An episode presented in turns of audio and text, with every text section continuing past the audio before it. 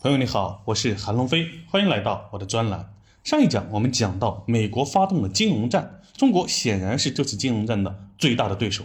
我们能否应对？该如何应对？我们的房子该怎么办？我们的股票、基金又会怎样？这一讲呢，我们就从美国正在做的和未来可能会做的角度来做个分析和推演。第一部分，当前中国面临的挑战。二零二二年以来呀，美联储一路加息。美元指数持续走强，当然这次的形势非常复杂，不单单是为了金融战，主要是美国疫情期间无限量印钱，导致国内严重的通货膨胀，影响到了美国自己的经济稳定。刚好呢，这一背景又为金融战提供了条件。我们知道，金融战中有两个关键动作，第一是美联储加息，第二是制造集体性恐慌事件。目前呢，第一个动作已经出现了两年。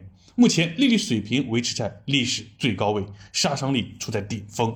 由于资本是逐利的，资金会自动往利率高的地方流。美国加息后，无风险利率高达百分之五以上，而中国的利息只有百分之二，这就给资金外流提供了动力。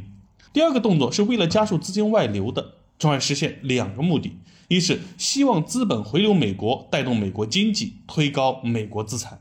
二是引爆对手经济，造成经济危机，使其资产价格大跌，好来抄底，实现长期收割。目前我们面临的挑战呢，就是如何应对第二个动作。为了达到这个效果，美国可能做的事情有：第一，制造动乱、冲突，甚至战争；第二，引爆中国房地产，引爆中国股市。我们再来看第二部分，中国能否应对？中国能否应对呢？现在我们来一一分析。第一，制造动乱、冲突，甚至战争，这已经不是第一次了。上一讲呢，我们说到，从二零一二年以来，美国不断的挑起事端，企图把中国拖下水。可以预见的是，接下来美国还会不断的挑衅我们的神经，很有可能在台湾问题、朝鲜问题、中日问题、中印问题等地缘政治上下功夫，还会就俄乌问题、巴以问题试图拉中国下水，甚至还会干涉中国内政，可能涉及新疆问题、香港问题。人权问题如何应对，这取决于政府决策者的头脑和智慧。当我们已经意识到了其目的后，就能够很好的应对，不会轻易上当。这一风险主要考验的是领导人的智慧，而下一个考验的呢，就是人民大众的智慧和定力了。第二，引爆中国房地产，引爆中国股市。这几年要引爆房地产，是美国难得一遇的机会。因为中国的房地产是第一大支柱产业，又逢房地产调整进入关键时期，如果美国能够找到机会让中国房地产大跌，就很容易让中国出现大面积的断供，银行坏账率飙升，引发经济危机，引爆中国股市也是很好的机会。二零二二年全球形势动荡，疫情对国内造成最后的冲击，经济增速大幅下降，都是打压股市的好时机。到了二零二三年，发现中国经济复苏不及预期，又是一个打压中国的有利环境。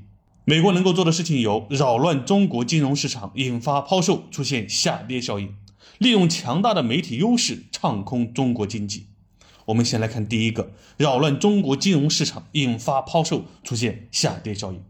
美国曾经在其他国家通过买入对方百分之二十左右的金融资产，然后通过抛售制造对方金融市场的动荡，引发恐慌性下跌，从而带崩资产价格，屡试不爽，别人毫无招架之力。打个比方，目前中国房市加股市有三百万亿的体量，美国在之前多年的时间里面买入了六十万亿，现在它开始集中大量抛售，百分之二十的筹码很容易干扰市场的价格。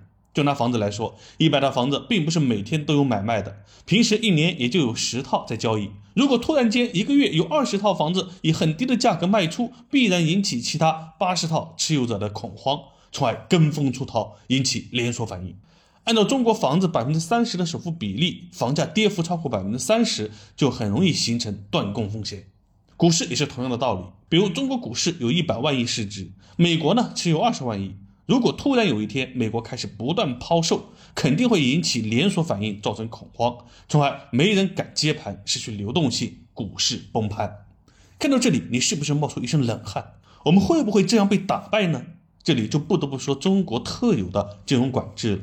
经济学中有一个著名的蒙代尔不可能三角定律，就是说不可能同时实现以下三个目标：固定汇率、自由资本流动和独立的货币政策。这三者最多只能取其二，中国选择的是独立的货币政策，放弃的是自由资本流动，汇率采取的是可以控制的浮动汇率制。也就是我们是资本管制的国家，不允许自由资本流动。为了吸引外资，助力中国经济发展，我们会开放外资进入中国的通道，比如外贸。美元进入中国后会存入中国人民银行，央行按照比例发行人民币在国内使用。如果这些资金要退出中国市场，是需要再到央行换成美元才能够出去，这样外资的进出都会受到央行的监控和管制。比如股市。会通过沪港通、深港通、沪伦通等渠道，专门给外资进入中国股市的通道，并有额度控制，这样监控和管制权都在我们手里。由于以上这些制度的安排啊，美国现在持有的中国金融资产只占百分之二左右，这样的比例再加上资本的管控手段，很难在中国的金融市场兴风作浪。正是这样的金融管制，导致美国长期攻击中国，说我们是资本管控国家，最大的外汇操纵国。不停要求我们放开外汇管制，实现货币的自由兑换和金融市场的自由出入。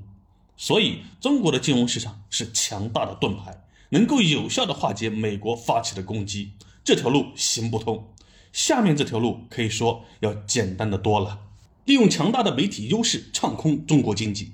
全球十大媒体中有六个是在以美国为首的西方，一个在日本，中国只有一个。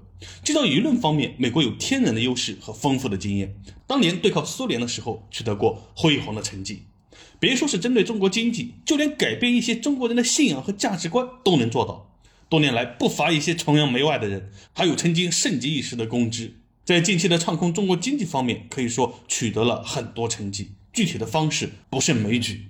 那我们国家知不知道呢？当然知道。国家安全部门还专门发声提醒大家，警惕看空者、做空者、唱空者、掏空者，并直言不讳地提出，个别国家把金融当成地缘博弈工具，屡屡玩弄货币霸权，动辄就挥舞金融制裁大棒，大打出手。一些居心叵测者妄图兴风作浪，趁乱牟利，不仅有看空者、做空者，还有唱空者、掏空者，企图动摇国际社会对华投资信心。妄图引发我国国内金融动荡，无论是唱空房地产还是唱空股市呀，美国都是不遗余力。从结果来看，确实取得了媒体能够做到的一些效果。二零二一年，中国股市平均下跌百分之五点二；二零二二年下跌百分之二十一点六三；二零二三年更是在全球普遍上涨的背景下继续下跌百分之十一点三八；二零二四年开年又快速暴跌，上证指数直逼两千七百点。综合来说，金融战我们完全有经验、有能力、有条件去应对，但在复杂的全球环境下和中国经济疫情后缓慢复苏的情况下，美国通过媒体干扰投资者的信心，会对市场形成压制。当越来越多的人意识到并明白背后的真相，这种威力就会越来越小。目前显然，大部分人还是无法看清背后的原因，在这两年经济转型的背景下，也会更容易悲观。未来将会怎样？尤其是和我们相关的房子、股市会怎么样呢？我们该怎么办呢？未来是不可精准预测的，但有一些是可以大致预判的。二零二四年，美联储大概率会降息，这一引发资本外流的动力将会逐步减弱，利好中国金融市场。房地产最艰难的时刻呢，也已经过去，大量的房产公司该爆的雷都已经在过去几年爆过了。接下来就是如何处置和化解剩下的风险，实现平稳着陆和高质量发展。股市连续下跌三年，估值已经非常便宜，上市公司基本面良好，投资价值非常显著。经济虽然复苏不及预期，但还是在复苏。最近几个月，外资多数呢是净流入的状态。信息方面，已经扛过过去两年的外忧内患和美国的持续唱空。未来当大家缓过劲，看明白其中缘由后，将会迎来报复性修复。